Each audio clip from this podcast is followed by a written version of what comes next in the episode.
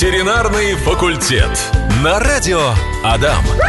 Да, друзья наши дорогие, это именно он, ветеринарный факультет на радио Адам. Традиционно мы готовы принимать вопросы про наших любимых питомцев от вас и отвечать на них. На вопросы отвечает Милаев Вячеслав Борисович, кандидат ветеринарных наук, заведующий кафедры внутренних болезней и хирургии Ижевской государственной сельскохозяйственной академии, профессор, практикующий ветеринарный врач. Вячеслав Борисович, добрый день. Здравствуйте, Владимир. Здравствуйте, уважаемые радиослушатели. Наша сегодняшняя тема – это паразиты у домашних животных. Начнем с самого главного вопроса. Вячеслав Борисович, какие же паразиты вообще бывают? Какие существуют? Ну, вообще, это, конечно, целый курс паразитологии. У нас это целый год, мы обучаем этому студентов. Но постараюсь вкратце, буквально так, да, для понимания. Существуют внутренние паразиты, но это вот, говорят, гельминты мы говорим, или проще глисты, mm. да, они бывают круглые, плоские, ленточные. Ну, э, также внутренние паразиты, куча, может быть, это простейшие, типа эмерии и прочее, то есть там различные формы. Ну и наружные паразиты, это блохи, вши, это различные э, зудневые чесоточные клещи, там нотоидрос, саркоптоз и так далее. Ну, не буду грузить терминологии, конечно, да. Ну и иксодовые клещи, они, в принципе, не являются паразитами как таковыми, но они все равно нападают и э, кусают животных и сосуд крови передают кучу болезней, ну, в частности, кровопаразитарные, бабезиоз. То есть, вкратце, как-то так. Ну, опасные товарищи. Ну, да. Как раз-таки они вроде не сами паразиты, но они вот передают довольно опасные тяжелые заболевания. Потому что пероплазмоз такая тема тяжелая. Мне кажется, мы попозже о ней поговорим, не будем пока затрагивать, да? Да, давайте Это теперь к нашим э, непосредственно питомцам перейдем. Э, как же понять, что у подопечного завелись паразиты? А, ну, иногда это и никак не поймешь, потому что животное живет с паразитами, и мы, может быть, живем даже с паразитами, живем и живем, и, может быть, ничего плохого там нет. Но иногда, конечно, это понятно. Ну вот у щенкова котят это часто бывает понятно, потому что они болеют, собаки токсикорозом, кошки токсоскоридозом, но это, говоря, это, э, грубо говоря, это круглые черви. Mm.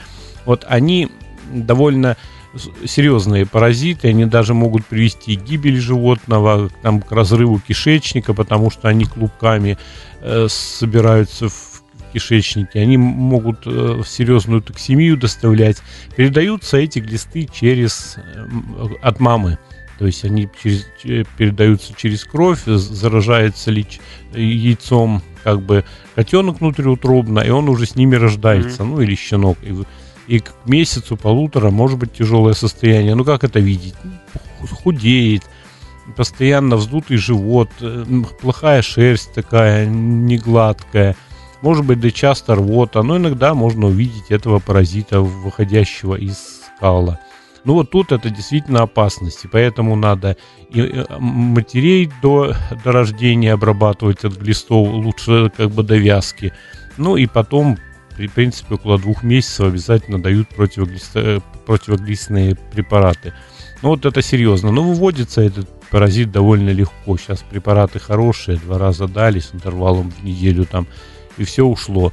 А так как понять? Ну, бывает зуд в области хвоста. Э, если э, ленточные черви, большая инвазия, тоже может быть хроническое исхудание. Э, рвоты частые. То есть, ну вот, если по внутренним паразитам, то это, это как-то так. А по внешним, по внешним это, ну что, если это клещи, то есть это зуд постоянный, это расчесы, это облысевшая шерсть, это там воспаленная кожа, то есть на самом деле это видно, хотя не всегда это клещ, а зачастую куча других проблем, и клещ отношения к ним не имеет, но у клеща, ну, такие, такая же клиника. Чешуйки иногда образуются в области ушей, там, головы, то есть вот как-то так.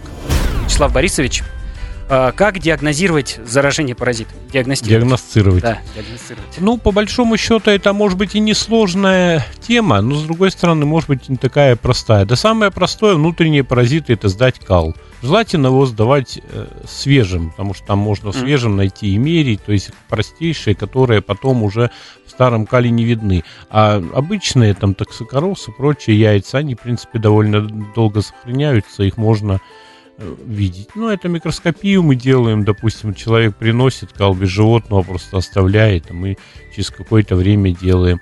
Если это кожные паразиты, клещи и прочее, тут как бы несколько посложнее все. Тут уже надо животным приходить, конечно, делать соскобы и определять домодекоз, там саркоптоз, нотоидроз, чуть-чуть разное лечение, ну или вообще нет клеща, тогда лечение совершенно другое. То есть если кожное э, заболевание без клещевое, там лечить надо гормонами, грубо говоря, если mm. клещи, то лечить кровопрозитарными. То есть вот соскоп это дерматолог, наши дерматологи, допустим, все это делают, все это на месте делаем, а внутреннее вот это, это в общем-то кал. А по профилактике как предупредить а, заражение? Предупредить, в общем-то предупредить, э, если кожный опять паразит, видимо, mm-hmm. чуть-чуть смешиваем все это, да, тогда, ну, не допускать контакта Э, здоровых животных, ваших животных, допустим, с какими-то явно больными, то есть если шерсть плохая, расчесы у животного и прочее, лучше не давать играть и прочее, чтобы не передалось. Ну и больное животное такое не приносить домой. Может быть, поначалу сходить в клинику, проверить котенка, допустим, подобранного, а потом уже его нести домой, потому что есть такой клещ, допустим, отодектоз, он в ушах, он очень часто бывает очень заразен и реально передастся вашему другому питомцу домашнему. Это все лечится, конечно, но для чего вроде бы эти проблемы? Вот, как, как еще предупредить? Ну вот контакт, а если внутренние паразиты, гельминты, то тут никак все равно животные двигаются, нюхают и прочее, тогда периодическая обработка от, от глистов то есть реально раз в квартал давать препараты, сейчас хорошие, комплексные, давать все раз в квартал или даже раз в три месяца. А европейская директива сейчас вообще раз в месяц они рекомендуют. Мы как-то с этим еще не очень согласны, очень много так давать, 12 раз в год, допустим, mm. да. Ну, ну вот они, у них так, у них такие строгие правила, они прямо раз в месяц рекомендуют. Ну, мы хотя бы раз в три месяца. То есть дали препараты, все. Или вот диагностика, кал принесли, посмотрели, дали. Кал, конечно, надо сказать, не сто процентов эффективность. Врач может не увидеть просто этих э, яиц, потому что их там нет в этой порции кала. Или они там ну, не попали в поле зрения микроскопа. Это все микроскопия ведь. Поэтому не стопроцентная диагностика, ну, довольно эффективная. То есть недорого, не хлопотно, но эффекта все-таки большой, скажем, процентов 80 достоверности есть, это большой процент достоверности. Спасибо, Вячеслав Борисович. Нам с вами поступил вопрос э, от слушателя. Марат его зовут. Он спрашивает, э, это вопрос за рамками mm-hmm. нашей темы, э, спрашивает, обязательно ли нужно вязать взрослую суку для ее здоровья или лучшая стерилизация? Нет, не обязательно, Марат. Дело в том, что если вы повяжете даже один раз, реально вы ничего не решите ни с последующими ложными щенностями, даже ни с какими-то воспалениями матки со временем, ни, допустим, с кистом яичника. В принципе, вы ничего не решите, если щенки не нужны, если эта проблема не нужна, и вязать, в общем-то, один раз ничего не даст и не нужно, тогда просто, э, тогда просто кастрация. Ну или, в общем-то, течки иногда всю жизнь живут, и, в общем-то, течки можно потерпеть. Ну, кастрация, мы много раз об этом говорили, она как бы... Есть минусы, сука чуть-чуть жиреет, и надо ее построже держать на диете. Со временем у крупных сук может недержание мочи появиться, но это не у всех, это редко, с возрастом. И лечится это, ну, несложно, есть препараты, их там давать э, каждый день капельки и все. Вот в общем-то, ну, но, но зато как бы кастрация это профилактика воспалений матки, воспали... рака молочной железы. То есть, по сути, кастрация суки это ну, оправданное дело. Спасибо, Вячеслав Борисович. Да, Марат, ответили мы на ваш вопрос. И еще хочу спросить, Вячеслав Борисович, у вас э, тоже как раз по поводу паразитов, э, блох, есть специальные ошейники? Э, и для кошек, и для собак, насколько они эффективны? Но они эффективны. Есть, во-первых, капли, есть не только ошейник, есть капли на холку, есть различные спреи. От блох они в принципе эффективны. Вот от клещей к содовых менее эффективно, но мы вроде бы договорились, что мы отдельно да. все это поговорим попозже, когда и актуальность уже появится, когда снег уйдет. А от блох, в принципе, любые капли на холку, спреи побрызгать и ошейники почти все эффективны от блох, вот, которые продаются, даже дешевые.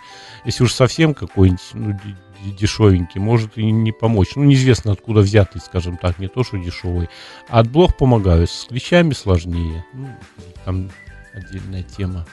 Спасибо. Спасибо, Вячеслав Борисович. Друзья, мы к вам э, в скором ну, времени надо иметь, иметь в виду, сразу скажу, чтобы не забыли, блохи еще передают, э, скажем, депилитиоз, огуречного цепня, то есть вы не только блох спрофилактируете, а кучу болезней а, и, и паразитов. Да, да, да. Здорово. Ветеринарный факультет. Вот вопрос. А как обезопасить себя и членов семьи, в которой есть э, зараженный паразитами питомец?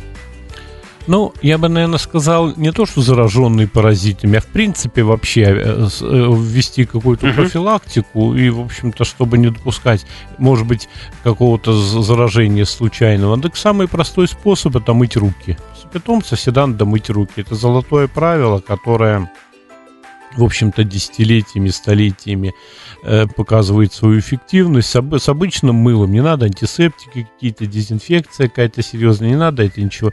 Пообщались, садитесь есть, пить, помойте руки, все, этого достаточно а больше по большому счету и ничего и не нужно. Ну и профилактическая обработка от паразита, ну вот мы говорили, раз в три месяца пообрабатывать. Mm. Если уже глисты есть, вот увидели в кале глистов там, тогда, конечно, через 7-10 дней повторить. Ну и самое главное, детей надо учить мыть руки. Я помню, вот я совсем ребенка был, мне завели там морскую, морскую свинку, сказали родители, при условии, что будешь постоянно мыть руки. И как-то я к этому так привык, так меня это дисциплинировало, что я всю жизнь руки мою очень тщательно, никогда ничего не беру еду, пока не помою руки. Я так к этому привык и я кучу проблем избежал в дальнейшем с заболеваемостью, там, какими-то там инфекциями, тем же там коронавирусом каким-то. Я как-то не страдал, потому что я знаю, что я где бы ни был, руки потрогал, ручки, двери или еще что-нибудь я должен. У меня рефлекс, если я сажусь есть, хоть даже я просто чай попью, буду конечно, держаться да. за, за ручку внешнюю обязательно, ну, ни ложку, ничего не буду держать, я обязательно помою руки. Вот это самая главная профилактика, по сути. У нас же собаки очень любвеобильные животные, и они бывают прямо вот в лицо лезут, начинают облизываться. А вот в рот, если попал, язык собачий там или нос. Ну и помойте вы его сразу водой. Хвост. Да не то, что сразу, никуда бы я сразу не побежал бы, не стал бы дергаться. Ну, умылся бы и прополоскал, да и все. Ну, я попал и попал.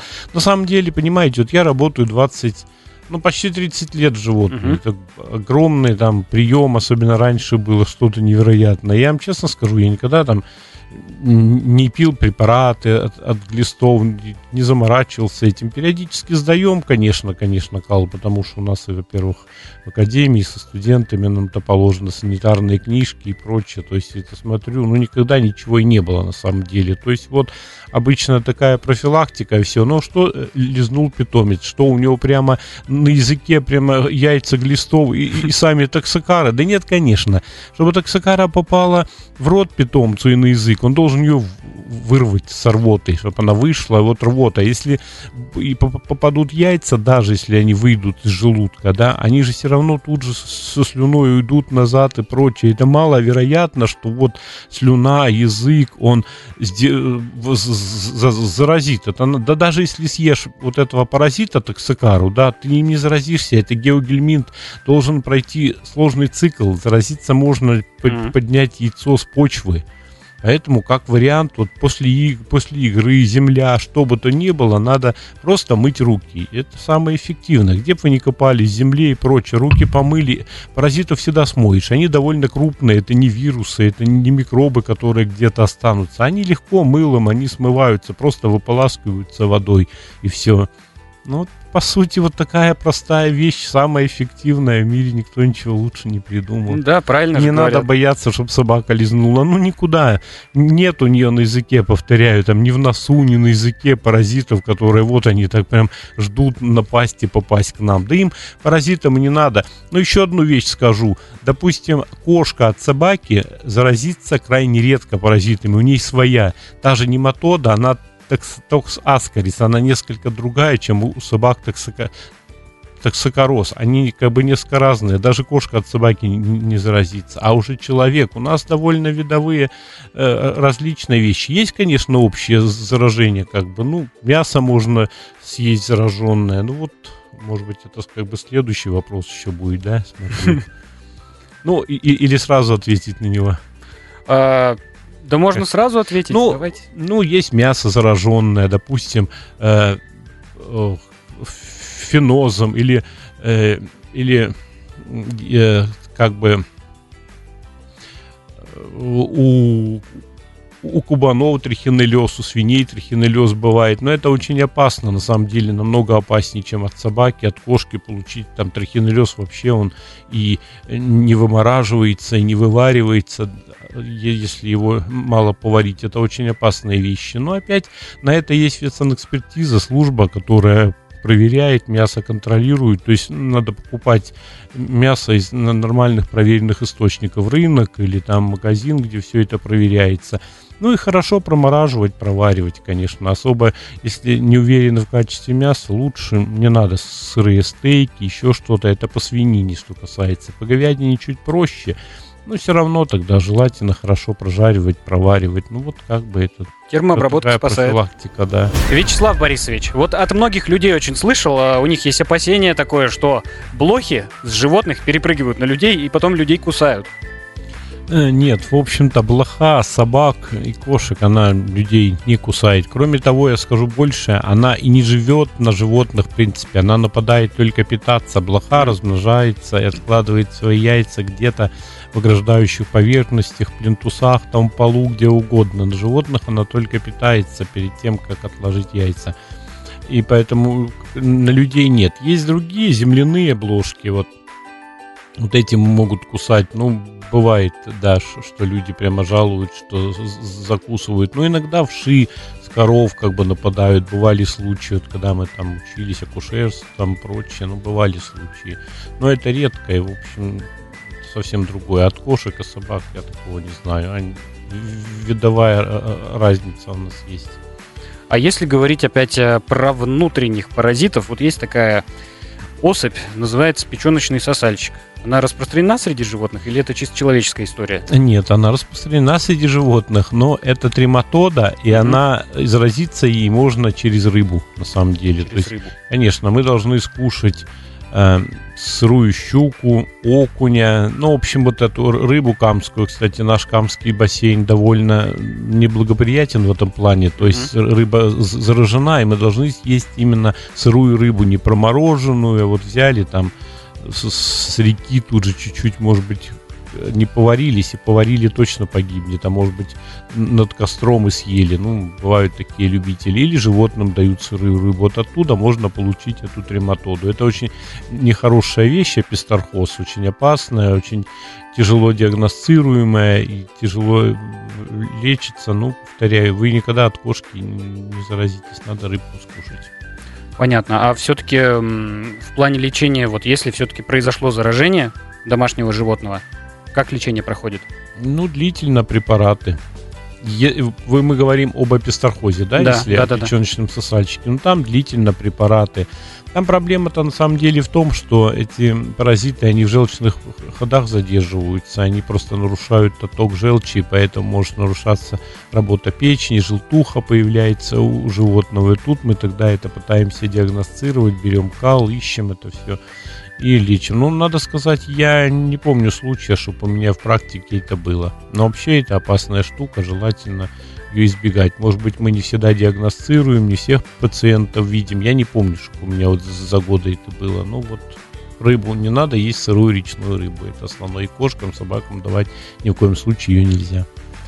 Спасибо, Вячеслав Борисович. А какой итог мы с вами можем вынести из сегодняшнего нашего, нашего обсуждения? Ну, по крайней мере, вот я точно для себя понял, что нужно постоянно руки мыть, чтобы не подхватить какой-нибудь э, периодически обрабатывать животных, ну вот раз в три месяца, mm-hmm. раз в полгода. Нормальные препараты комплексные должны быть. При этом цена не обязательно дорогие, можно что-то дешевле брать, дороже. Сейчас очень много препаратов, ну желательно комплексные или специфические, если нашли уже по калу что-то. Тогда можно, допустим, от нематод или от цистот давать. А вот, мыть руки, давать препараты, да, в общем-то, по сути, и все. Ну, не скармливать, а вот рыбу, получается, сырую, не скармливать свинину сырую, там, говядину. Ну, говядину промороженную можно, uh-huh. сырую нежелательно. Вот, наверное, и все такие выводы. Но и на самом деле э, не бояться уж так бесконечно этих, парази- этих паразитов. Есть у нас в жизни что поопаснее. Но вот э, элементарные э, жизненные принципы, профилактика, все спасает. Я вот повторюсь, я сколько лет работаю животными. Я перчатки принципиально не одеваю на работе, ну, за исключением операции хирургии, конечно. Потому что животным приятнее общаться так. Я привык к этому, у меня своя концепция в этом плане работаем всем, и не, нет у меня паразитов там до крайности. Вот все. Здорово. Друзья, на вопросы отвечал Милаев Вячеслав Борисович, кандидат ветеринарных наук, заведующий кафедры внутренних болезней и хирургии Ижевской государственной сельскохозяйственной академии, профессор, практикующий ветеринарный врач. Вячеслав Борисович, спасибо вам большое.